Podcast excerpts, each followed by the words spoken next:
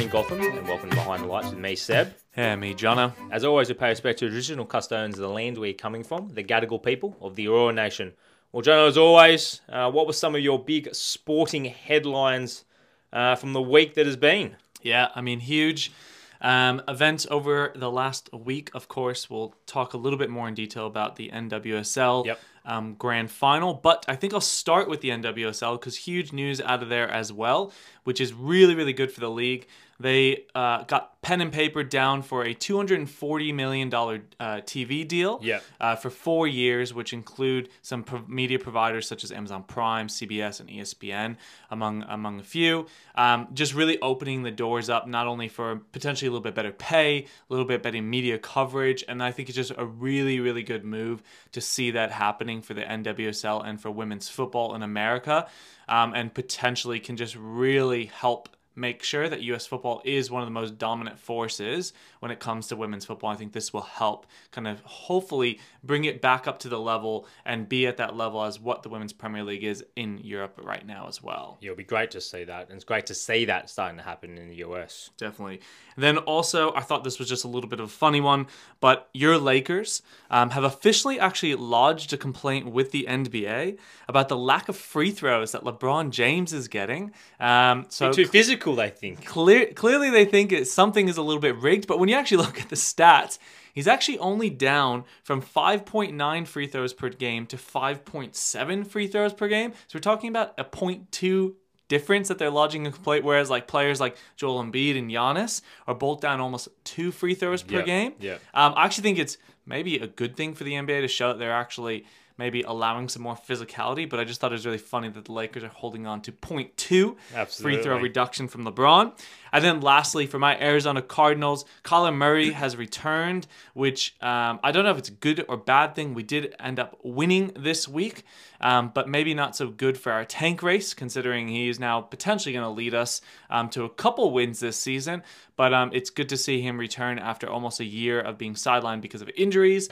Um, but hopefully, it just shows that the Arizona Cardinals might be a little bit better next year. I think it's too late to kind of salvage anything crazy this year. Um, but we'll see if it's a good or bad thing, him returning, because it probably will hurt our draft status. Um, but I think you go out to win. So I hate the whole tank race situation. So I'm glad that he's back. Yeah, it'll be interesting how the Cardinals finish the year. For me, John, I'll start with number one United crashing to defeat against FC Copenhagen in the Champions League. And we'll touch on United a little bit later in regards to the Champions League. But uh, obviously, just a huge loss to, to lose 4 Crazy one as well. We were cruising 2 0, lose a man, penalty, madness happens.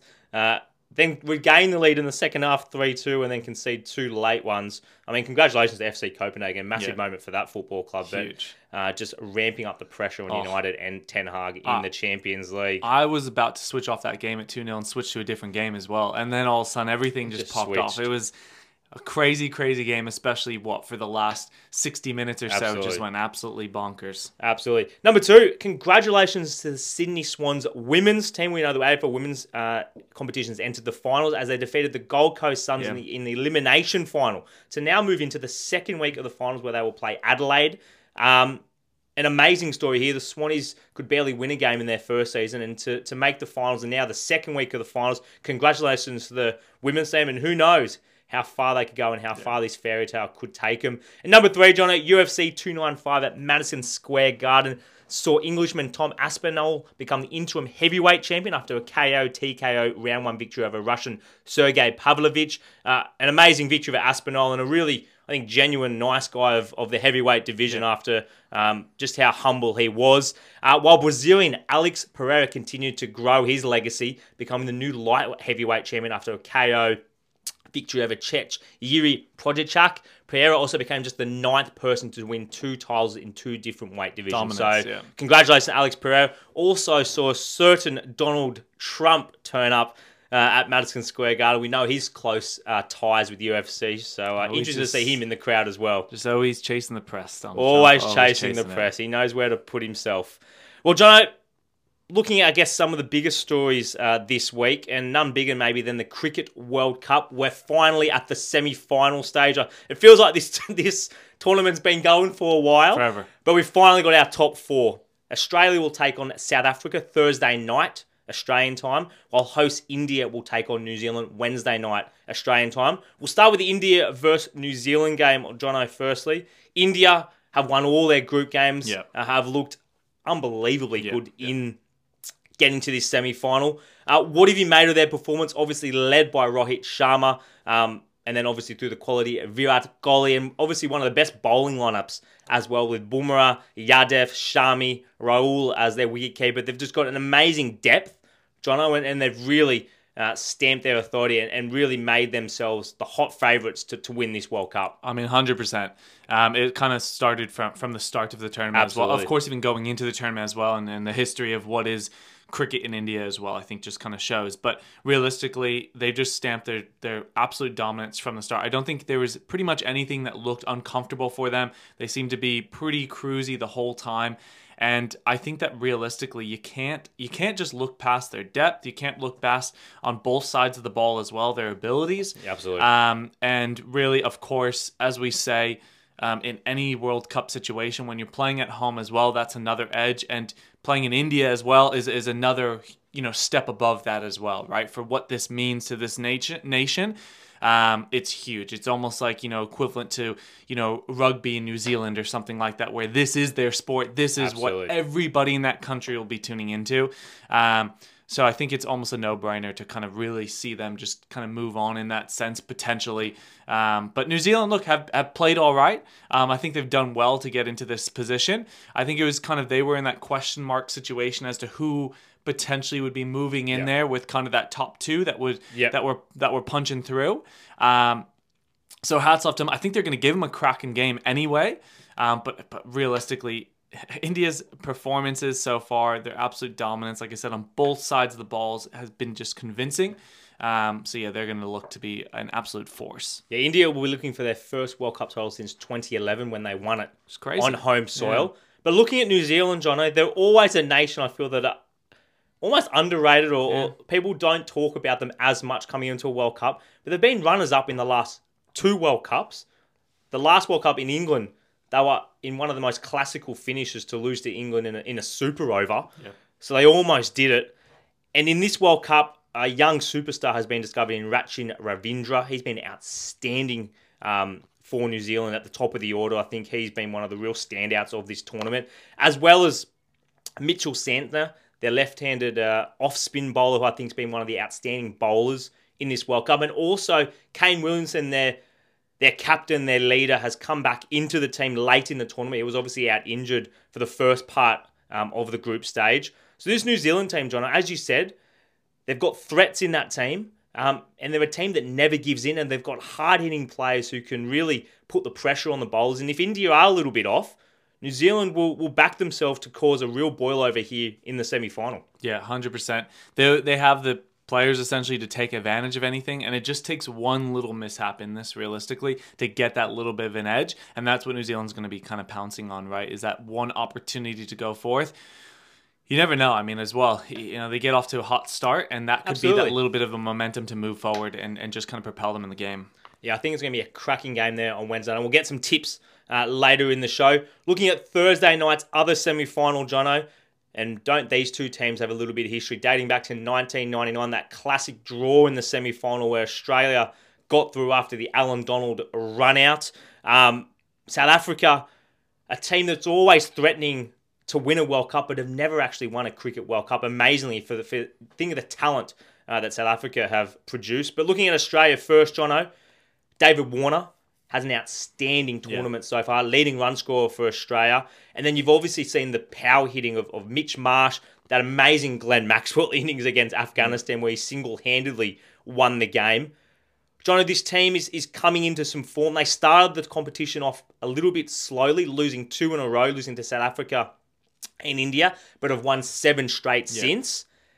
How do you look? How do you like the look of the Australians? And do you think they're well placed, obviously, to really uh, get to another final and potentially win a sixth World Cup title? Yeah, I think that this is um, potentially where you know experience comes in as well as form, right? Because as you said, I think it was a very slow start. I mean, we kind of had them in that kind of rain, uh, that little bottom of the table when looking at the you know Just England and Australia. flat, yeah, Australians you, you probably question both of them. The difference is, is clearly Australia was able to bounce back. England, we know what England happened kept there, going but. Australia was able to bounce back. And in saying that, I think that's where you know, a lot of the experience it comes down to, as you point out, they have so much experience on this roster, Yeah. so many key players. So many and- players have won a World Cup before. And the difference could be is you have so many big marquee names that can get a lot of runs as well, Yeah, right? yeah. When you're when you're when you're batting, they can come through and you don't know which one is going to happen, but one or two of them are firing and you are cruising through that game. But whereas when you just need to make sure at least one of them is kind of getting started. And that's been I think the difference there in these last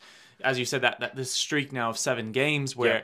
you at least have you know one just absolutely firing and then you have another kind of in that supporting role or something as well and that's been the difference there um, so i think that they've come into great form and it also shows just their overall experience of being able to push them through this to show hey we are world cup winners and this is the reason why And a positive probably for the Australians is a player like Steve Smith hasn't really fired yet in this World Cup. Kinda he had a good yeah, 60 yeah. Um, in the last game uh, to guide Australia home, but but this is the sort of scene where, where a player like him potentially takes the game and, and really uh, puts in innings on there for his team. Looking at the South African team, Jonno, they've been pretty good through this tournament. Yeah. A couple of little hiccups, losing to the Dutch early on obviously was a hiccup, and they did get belted Hmm. uh, by host India. But again, this team has shown the power hitting that they possess. Quinton de Kock at the top, the wicketkeeper batsman, has been outstanding. Um, and then we've got Markram, Miller, Van der Dussen through the middle, who just they can take a game away from a team pretty quickly. This team, Jonno, well placed again, potentially to make their first World Yeah. Cup final, um, but they'll have to play their best cricket.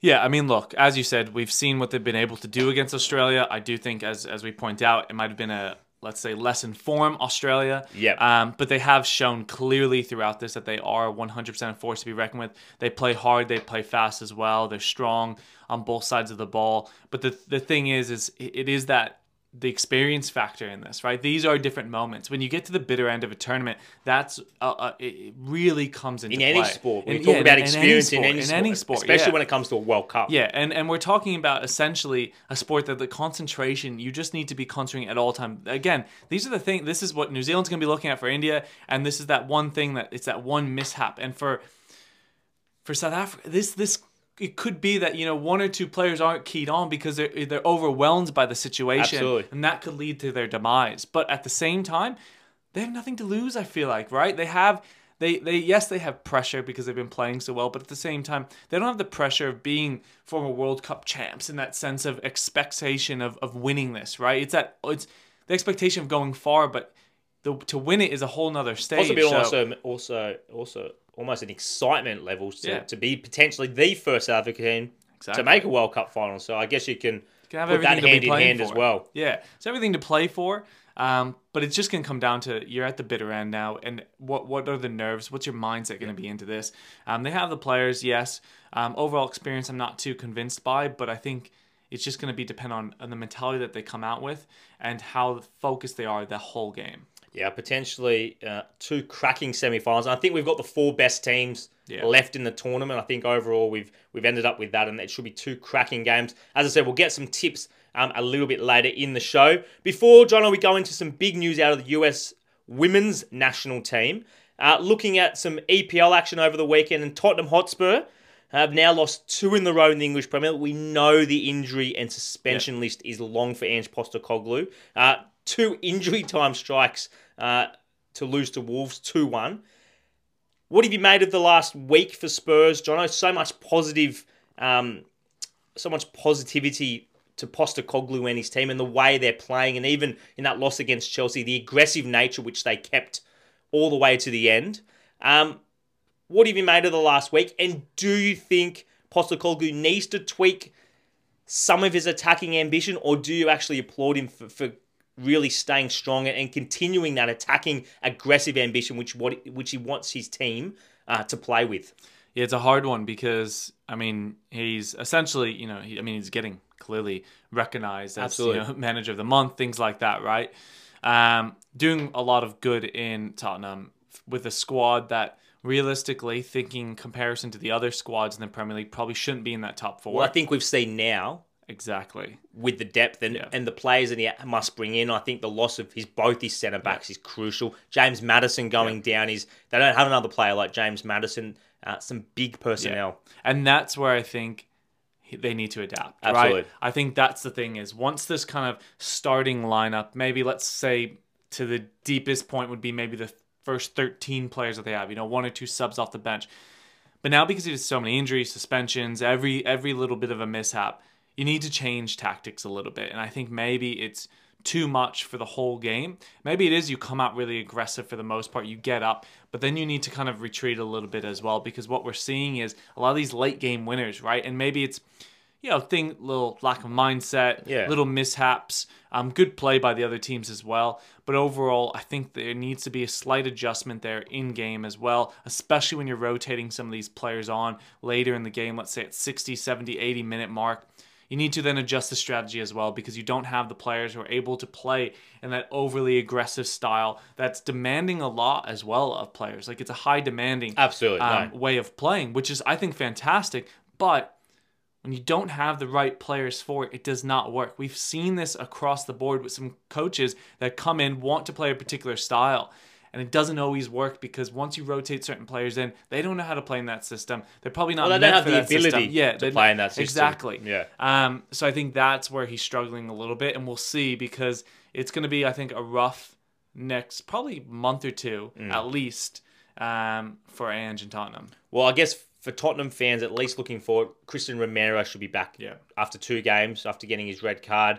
Um, so there will be some players coming back, which obviously will help with the squad. But obviously they want to get Maddison as back as Yeah, as quick as they can, especially. Um, but yeah, obviously you got to applaud uh, Ange. He's honest in, in his assessment, and he said that that is the way they're going to play.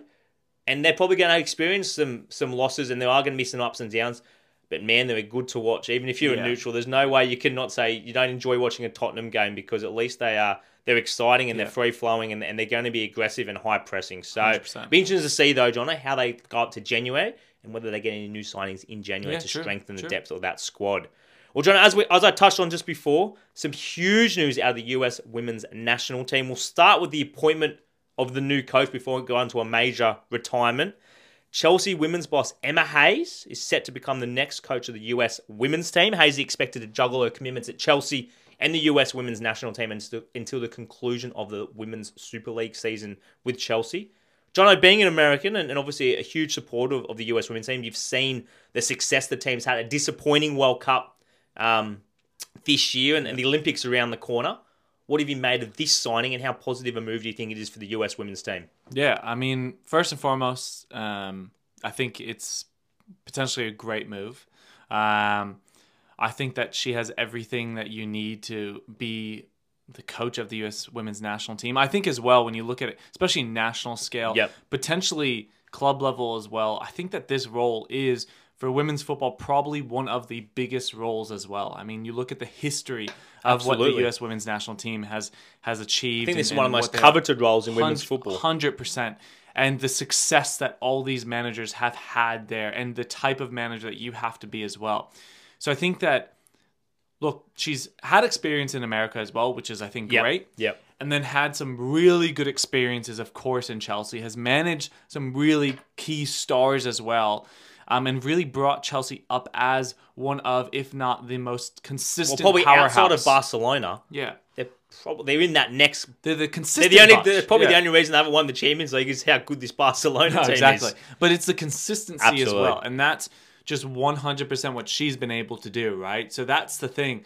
Is so then you think about that, and that's what the U.S. national team wants. They don't want to just win one World Cup. They want to win multiple. That's what they want to be. They always want to be the top dog Well, every tournament they go into, they're expected, to win expected to win. So you need to have that consistency. So I think in saying that, what she's been able to build at Chelsea shows that she's been able to build a bit of a of, of a base and then Yep. build and then continue to to build on that. Now, having said that, you'll now have a lot more in terms of you don't have to do as much player development and squad development. You're going to have uh, essentially some of the best players in the world at your disposal here, and I think squad selection is going to be huge.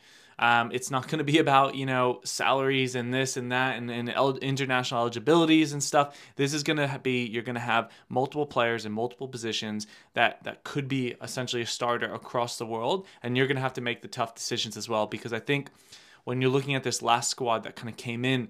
Um, to the last World Cup. Yes, there was a lot of injuries, but it was also a lot of question marks around some of the squad selections and some younger talent, some veterans that were left off, vice versa. Where how do you blend those two and everything? So I think that's going to be key in this, and I think that she can get the job done.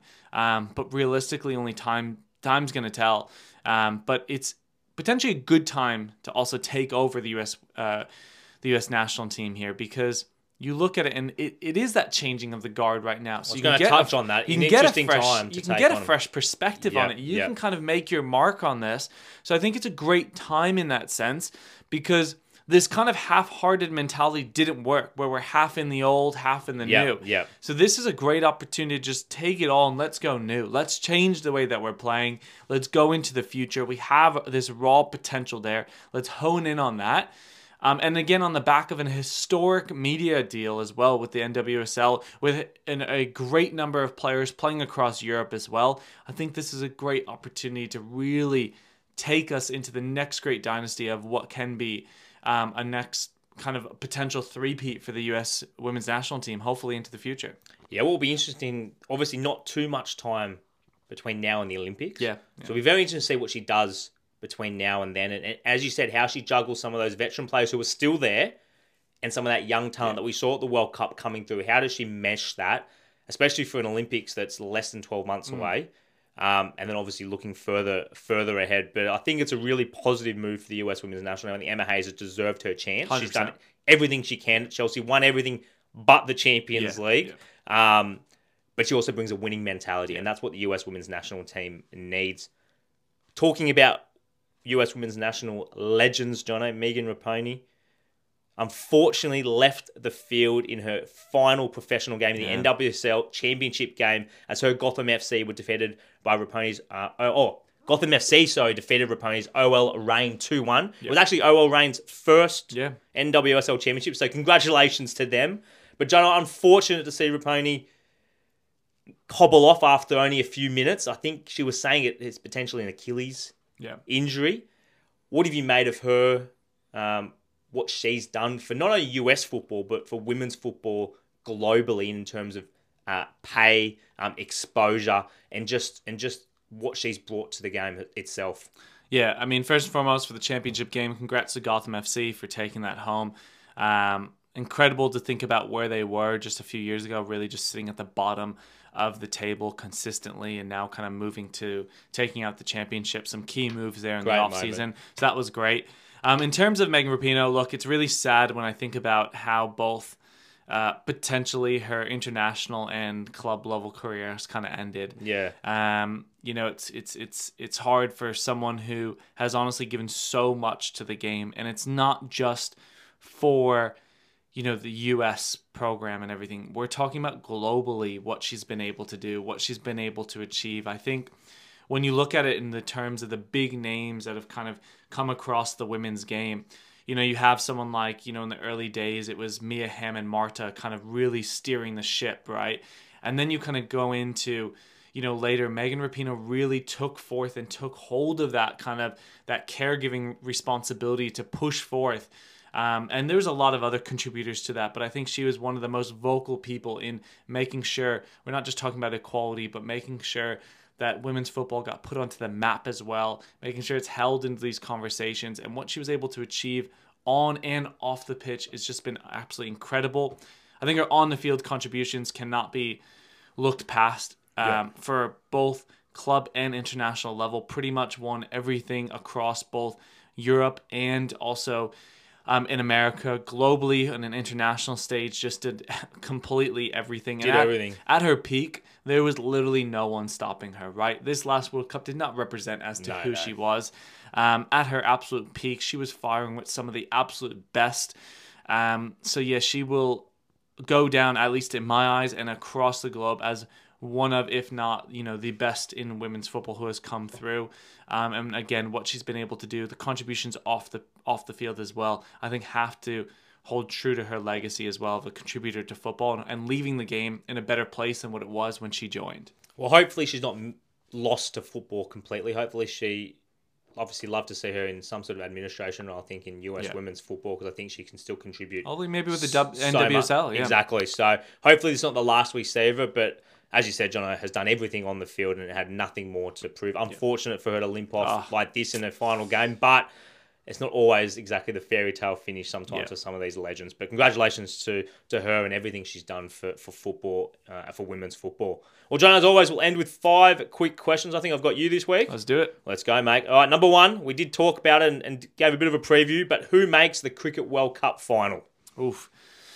Um, look, as much as I would love to see a you know classic, basically turf battle between Australia and New Zealand, it's I can't look past India, of course, um, and I'm gonna tip Australia. Like I said, this the experience from both sides. Um, I'll I'll be tipping them to to both go through and have a historic final between be- those two nations. It'll be a great final if it is those two. Number two, Jonno, do you agree that uh, potentially Victor Wembanyama is once in a lifetime player? There's been comments and commentators come out and say that they're comparing him with some of the great big men. yeah. Do you think he has that potential? Oh look, I think again, it's it's that thing of we're we're speaking a lot very very quickly. Absolutely. Um, we need to give some time as well as he is massive, and your body can break down. I don't. I, he's very lean, so that might help his joints and everything like that. But I think back to like you know a former number one pick as well, Greg Oden, who got picked up as a former number one pick, was had massive expectations and then just riddled with injuries after his first It'll year in the interesting how he's NBA. So we'll see. Um, potentially, but look, I think it's way too soon to kind of jump into things. Um, definitely, look to have somebody of that size shooting the way he does. Yeah, it's And also he the touch of the, yeah, the he touch. could be a force to be reckoned with. But um, yeah, it's too soon to say that right now. And also, as I said, I think he is with the best He is, yeah, yeah, under yeah. Popovich. Hopefully, he's looked after. But as you said, let's just see how Too he soon. let's see how he develops. Should Megan Rapinoe be talked in the same breath as Messi and Ronaldo as some of the best players in the 21st century? So obviously, Yeah. across the female and male game, should she be in that same breath as as potentially some of those? Yeah, yeah, definitely. legends? Look, I, I I would say so. I think what Megan Rapinoe was able to do, um, she's up there, right? When you when you consider the impact, and even like I said, when you're just talking about on the field impact, one hundred percent. Um, you can't look past her. When if you were to make a world eleven or something like that, she would be in it no matter what, right? In any in multiple positions, probably if, Yep. if you did that. So one hundred percent, um, you should definitely uh, have her in that same same breath of conversation. Number four, Jonno. Do Manchester United make it out of the group stage in the Champions League? Galatasaray in Istanbul and finishing at home against Bayern Munich. Um, yeah, I'm gonna say no. Oh, oh no. I mean, look, it's it's too much to, gonna need to do pretty much at this time. And then, uh, you know what? I'll give you this. It's going to be very dependent on Bayern's situation as to who they field because it's going to potentially. And I think to United. United need to win in Istanbul. I think Oh, even well, a yeah. draw. I mean, you don't win that, you're done. You're done. So um, it's all down to that game. And number five, John, will the Sydney Swans women's team continue their fairy tale run and make it through to a preliminary final? I mean, I've been loving some of these historic runs, especially from teams that flip from zero to hero kind of thing.